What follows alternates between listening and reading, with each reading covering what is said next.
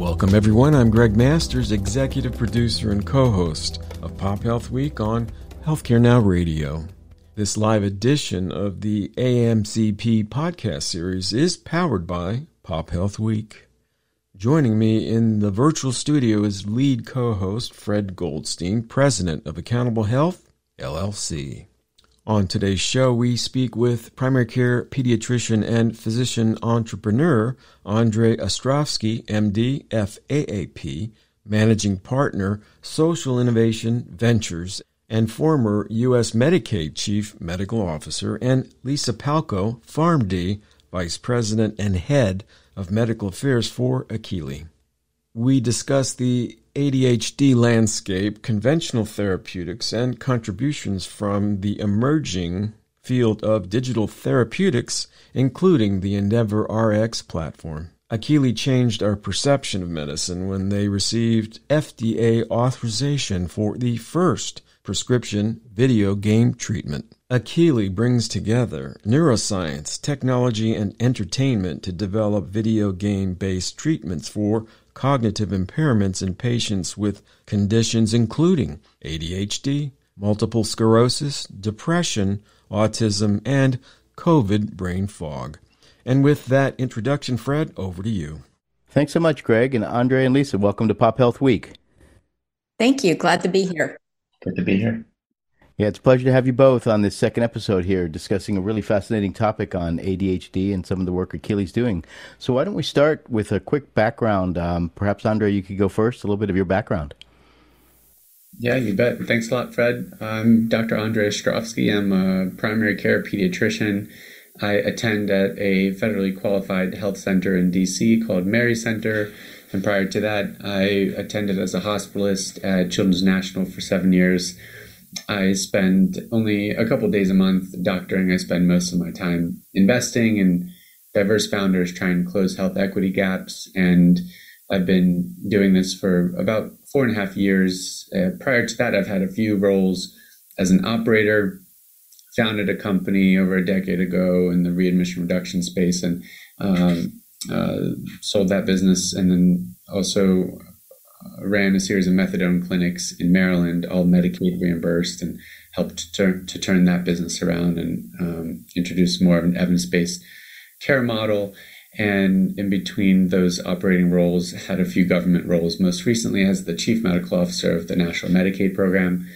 And so I uh, spend my time now mostly investing, but also doing research and advocacy at the intersection of innovation, uh, health equity, and regulatory changes to help both kids and adults. And uh, I've had the pleasure of working with my friends at Akili and uh, really excited about the science there. Fantastic. Well, welcome again. And Lisa, your background. Yes. Hi, Lisa Palko. I'm a PharmD specializing in psychiatric and um, neuropharmacology. Um, I am the vice president, head of medical affairs at Akili. And um, prior to that, was in um, the pharmaceutical industry as far as medical device and digital health. And in prior life, um, was a academician, researcher, and a um, payer. So I'm delighted to be here. Well, fantastic. So why don't we get into it and talk a little about the ADHD space? Um, you know, there's been people have been trying to do it quite a bit in this area, but we really haven't seen over the years that much innovation within the space. Any thoughts on that, perhaps, uh, Andrey?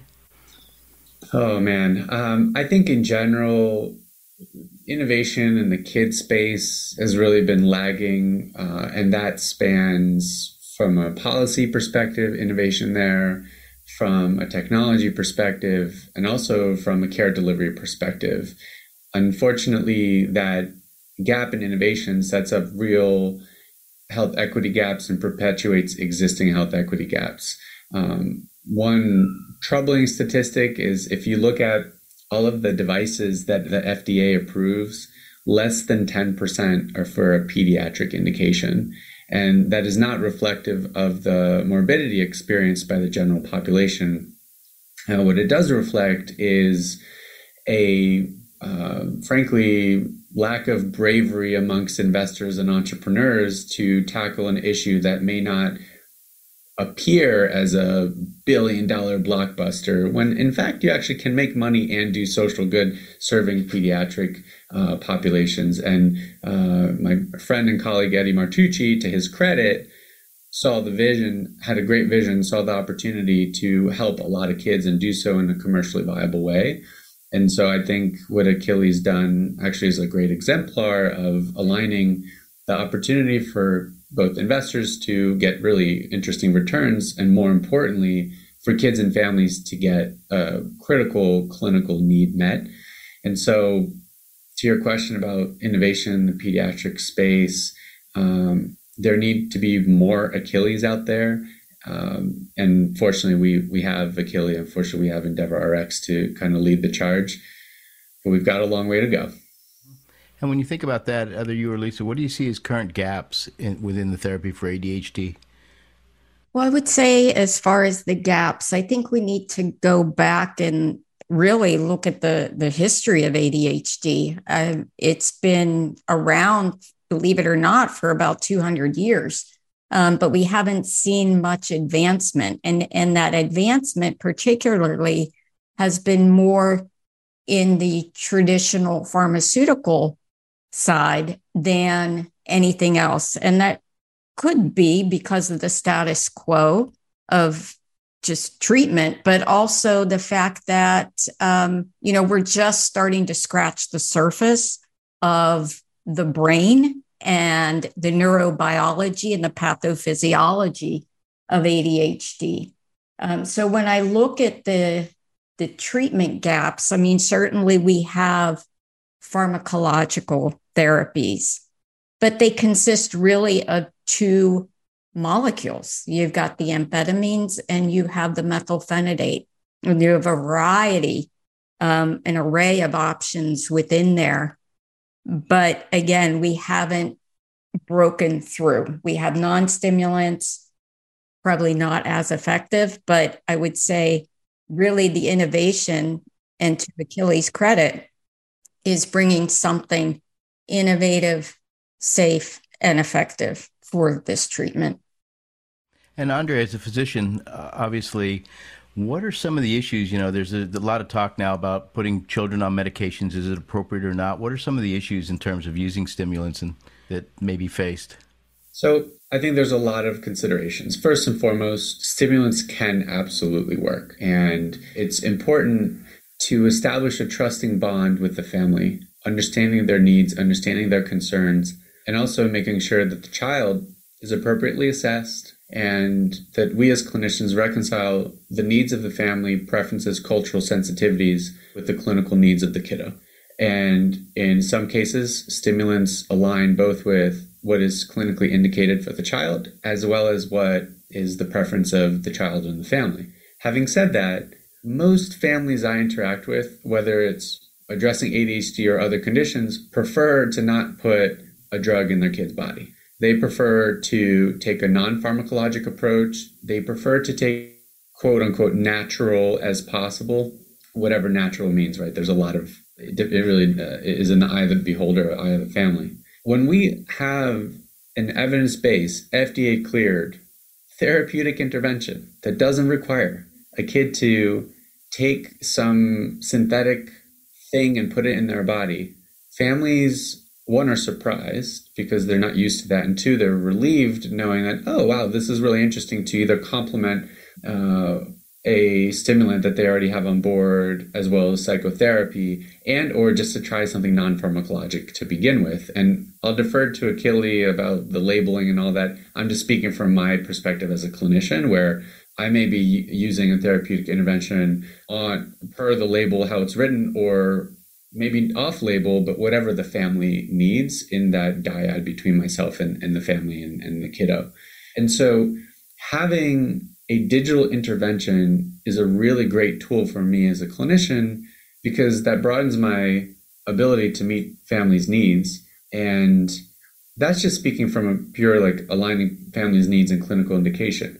When we get into the domain of side effect profile and reducing side effect uh, adverse events or sequelae, that's where innovations like EndeavorRx become really interesting because when we've got an elementary school age kid that maybe is taking a stimulant, but they're not going to bed, that's a problem. Our kids need to get sleep. So it's really nice to know you can either titrate down the dose of the stimulant and or maybe replace a stimulant with something that's not going to have in- insomnia, right? Alternatively, when we have undesirable weight loss, stimulants can significantly drop a kiddo's weight, and it, that that's a that's a really important side effect to keep in mind. Again, titrating down on a stimulant or or even trying a non-stimulant approach is a really interesting uh, tool that we now have available, and so it really comes down to summarize to what are the patient and families' uh, uh, cultural preferences, uh, goals, and then also what's the clinical indication of the kid. And now we have this option that I think at scale, once this becomes uh, understood by primary care pediatricians, it, it could be a real game changer in terms of how we manage uh, kids with ADHD.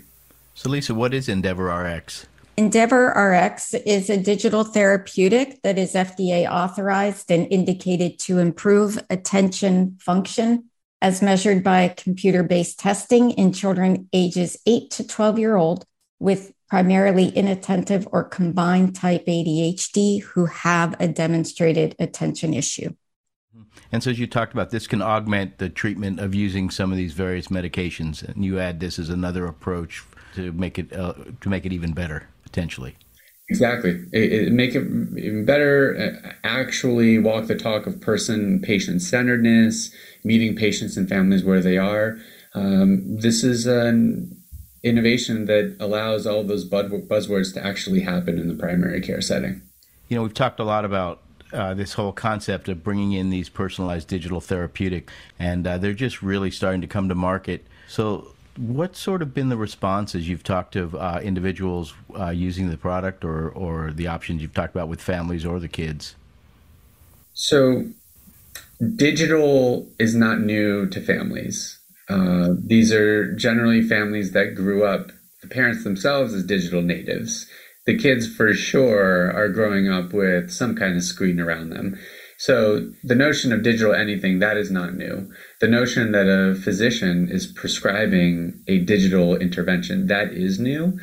I don't think it's that hard of a proverbial pill to swallow, so to speak, because families are, as long as there's a close bond with the clinician, they're willing to try things as long as the clinician is saying, yes, this is what I recommend, this is evidence based, this is safe. Where our hangup is, is not with the families. Our hangup is with the insurers. And this comes down to you know, I work in a, in a safety net environment. My families cannot afford to pay for healthcare. My families, in many cases, parents are working multiple jobs. They are hustling, they are grinding just to put food on the table. And it is essential for them to get access to evidence based interventions that insurance, especially Medicaid, covers said intervention. And so when I, as a clinician, board certified pediatrician, have reviewed the evidence and deemed that a certain intervention is safe for a kiddo, the insurance company should not get in my way. Most importantly, it should not get in the way of the family and the kiddo getting access to something that could fundamentally change the quality and function of their lives. So I don't think it's really an issue of uh, adoption or receptivity to digital therapeutics by families. That pediatricians are going to educate families. The issue is, I as a pediatrician can't be spending hours on the phone trying to get a prior authorization with an insurance carrier where the physician on the other end is not even a pediatrician. So that's the real hill that we collectively need to uh, kind of climb. Uh, I know our friends at Akili are, are definitely putting in the work and the advocacy to make sure that happens. But I would say, Fred, that's the issue. And if you're just tuning in, you're listening to a live edition of the AMCP podcast series powered by Pop Health Week on Healthcare Now Radio. We're speaking with Andrey Ostrovsky, MD, FAAP, Managing Partner, Social Innovation Ventures, and former U.S. Medicaid Chief Medical Officer, and Lisa Palko, PharmD Vice President and Head of Medical Affairs for Akili. And that raises a really interesting one I'd like to dig in just a little bit on. Obviously, it's an issue where you have a ton of expertise. I've been involved in for years is Medicaid. Obviously, Medicaid is children, a lot of children in Medicaid. Are you beginning to hear or see the recognition from that line of health plan business or state business to look at these digital therapeutics and say, we need to bring these in for the children? I don't know that there's a focus specifically on children. I do know that there are some progressive uh, plans out there. Highmark recently announced that they're covering several digital therapeutics on their formulary to their credit. I know there's a lot of innovation with some of our colleagues at Express Scripts. Um, there's digital formularies being created across um, other PBMs. So the movement is happening. It's not happening quickly enough. And I think it's important to point out, while I mentioned the safety net setting and, and Medicaid carriers, commercial carriers are, are, are, are also very important here because there's been now published literature showing that fa- families that have employer based insurance are also at risk for uh, social risk factors. There's a study by Pera et al in, I believe, June 2021 that quantified social determinant of health needs for employer insured populations, and they're quite pronounced. So, whether it's Medicaid, which definitely would address health equity issues, or it's commercial insurance, the medical policy leadership, the medical directors, the pharmacy directors of these insurance carriers need to be a little bit brave and not be afraid to be the first one to do something. That's the big fear here, right? None of the carriers want to be the first. They'd love to be the second. Someone's got to take a lead. And, you know, t- to the White House's credit, they did in uh, the president in, in his uh, State of the Union address identified behavioral health needs, especially in the pediatric space, as a priority. CMS has spoken about closing health equity gaps. They have spoken about addressing behavioral health needs. They haven't done a whole lot of doing. What a great opportunity to take action. You know, digital therapeutics overall, but especially focused on the pediatric space. They that, that's a that's a low hanging fruit for a lot of wins for a lot of people. Absolutely. You know, I think that's sort of the key. No one wants to be the first one out there, but at the same time, they recognize that there is a need. And certainly, we have a preponderance of evidence to suggest that if the children are not treated appropriately, that they are at risk for poorer outcomes. And this is a chronic condition, so it needs to be recognized as that. The child will not necessarily grow out of it. And we also know that, you know, data has suggested in children on Medicaid with ADHD don't necessarily get the appropriate care you know, medication seems to be prevalent within there. But when you look at guidelines, it's um, behavioral therapy is really something that's first line, but that requires a lot of effort. It requires investment from parents. And quite frankly, they don't have a lot of time, right? So when you have an opportunity to use something that is actually meeting the family, right? Because it's not just the child, it's the family that you need to to be aware of and, and meet them at their home or at their the child's school. Make it easy for them. You know, oftentimes I heard, you know, children don't want to take stimulants because in school they're singled out because you have to go and get it at the nurse, right? So to have something that you can meet them at their home, I think it provides a fantastic opportunity. And and you raised a fantastic issue, Lisa, which has been really resonating across the country. I see articles on it every day. We have a, a mental health crisis in a sense in the United States right now, especially among children because of what's happened with the schools, et cetera, and, and, and other reasons. But we really have a dearth of therapists. There aren't enough people out there to provide treatment. I was actually looking at a report uh, from the uh, APA, where they, the American Psychological Association, that the ratio of psychologists to school children was off by an enormous amount based on what they thought the need might be. So, how does this sort of fit into that realm? How does it potentially solve that problem? Well, you're right. There's a, there's a limited number of therapists who treat children with ADHD, and that actually shrinks when you look at those that actually take Medicaid as um, as an insurer. Um, and we've had this for decades, I would say, the lack of child and adolescent psychiatrists as well. So you're really forcing the pediatricians to become the first line of defense when it comes to ADHD. So we are offering something that again goes across those those boundaries, right? It does you have what we call the inaccessible care or access to care, right? Well, this this is something that can be used in the, the child's home that they don't have to worry about getting on a bus and traveling miles and miles to see someone. You know, it, it's great. An apple a day can keep the doctor away, but if you have to travel 20, 30 miles to get that apple, it's not going to help. so um, I, I think we have, I think it's our duty, quite frankly, to have an option for children that is helps them with their inattention, something that can go unrecognized for years and can only really, quite frankly, lead to poorer outcomes. So, uh, along those lines, Fred, I, I'm not sure to what extent a digital therapeutic intervention is really going to address the access issue in terms of uh, provider shortages. Um, we just need more providers. I think special subspecialty telehealth solutions could be interesting, which um, I'm happy to elaborate on. I've invested in the space. I think changing regulations around enabling therapists to practice across state lines and extending the flexibilities during the public health emergency, which those flexibilities are going to go away after the public health emergency, that would be a big deal. I think increasing the workforce of providers is important, but the lead time is enormous. I think it's very important to set expectations and boundaries of what one manufacturer can do in terms of the provider shortage and mismatch and load balancing between therapists and kids' needs. I think where there may be uh, access benefit is there are health plans that are taking stimulants off formulary.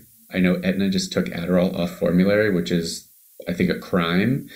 There's certainly abuse and diversion potential, but you can't take a medication that for many people is very effective off formulary. Um, I think that is probably going to be or should be challenged from a legal perspective and like an MHPA perspective. In those cases, actually, Endeavor can step up and potentially fill that gap, but we shouldn't have an insurer dictating uh, what is or isn't prescribed. Um, so that's probably a bigger a bigger topic. I think in a rural setting where uh, home delivery of a, a pill is limited or driving a long distance to a pharmacy is limited, absolutely. That is a use case where digital intervention, all you need is to get a text message from uh, you know a specialty pharmacy and you get the application downloaded. So that that I think is a very real use case of improving access. Um, but I, I, think there's a lot of other things that need to get done to address that um, provider shortage and mismatch uh, issue. Yeah, and obviously there's a long time lag, as you talked about, between getting therapists trained and getting them out in the field. And uh, it's something that's being worked on. Just a final comment on the last uh, episode we discussed, as you mentioned, Lisa, the president's address, where he talked about strengthening the system's capacity, connecting Americans to care, and supporting Americans by creating healthy environments, all in regards to mental health. Any um, thoughts or perspectives you'd like to give us on that, Lisa? You know, I think one of the things that we've learned, um, you know, through this pandemic is that we really have, we are able to step up and address situations immediately. And I think if we're able to replicate that, particularly regarding the mental health crisis, we should. I think it's our duty um, that we need to to really put funds, uh, thing policies in place, really, and to continue policies that are in place, such as providers across state line, et cetera. I think that would really this you know make great strides in this area. And Andrey, we've got about a minute left. Your thoughts on that? Uh, I mean, I think this all comes down to uh, remembering that there's a kid at the end of all this. There's a parent at the end of all this, and I know one of one of my one of our colleagues, uh, Kelsey, who's a mom of a child with ADHD. I think we all need to remember her story and watching a mom cry, watching Kelsey cry when she sees the difference of her son just struggling through getting his shoes shoes tied in the morning and barely passing second grade to taking a side effect free digital intervention and finally proudly being able to tie his shoes and be early for the bus to school and watching the joy that that brings to her and enabling Kelsey just to thrive as a mom instead of just trying to stay afloat of uh, try to handle a kiddo that's bouncing off the walls or not able to pay attention. Like that's what this all comes down to. And the our colleagues at insurance carriers need to remember that individual patient story our regulator friends need to remember that patient story and importantly there's the rigorous evidence behind all this so uh, that's what i want to make sure everyone uh, remembers well, that's really a fantastic way to end it with that story. So thank you very much, Andrey and Lisa, for joining us on Pop Health Week. Thank you. Thanks, Fred. And back to you, Greg. And thank you, Fred. That is the last word for today's broadcast. I want to thank our listeners for tuning in and our guests. Andrey Ostrovsky, MD, FAAP, Managing Partner, Social Innovation Ventures, and former U.S. Medicaid Chief Medical Officer, and Lisa Palko, PharmD Vice President and Head of Medical Affairs for Akili, for their time today. Akili's video game based cognitive medicine is now being prescribed for inattention in children 8 to 12 with ADHD, and the company is studying the technology in several other patient populations. For more information about Akili, visit Akili Interactive, and that's A K I L I Interactive.com. And for more information about their product, Endeavor EndeavorRx, visit EndeavorRx.com. This live edition of the AMCP podcast series is powered by Pop Health Week. We encourage you to follow, like, and subscribe to the series via www.amcp.org forward slash podcast or the podcast platform of your choice. Pop Health Week streams live on Healthcare Now Radio at 5:30 a.m., 1:30 p.m., and 9:30 p.m. Eastern, and 2:30 a.m., 10:30 a.m., and 6:30 p.m. Pacific. And until next time, please stay safe everyone. Bye now.